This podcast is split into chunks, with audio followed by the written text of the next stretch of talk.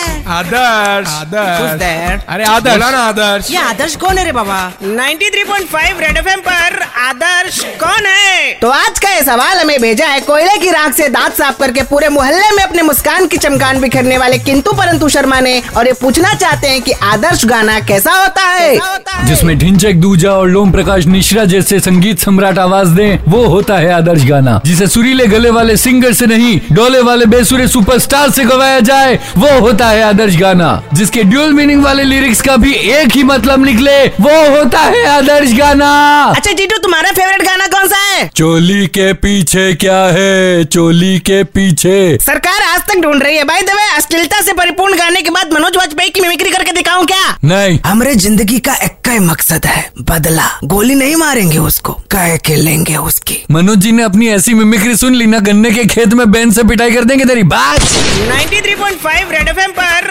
आदर्श कौन है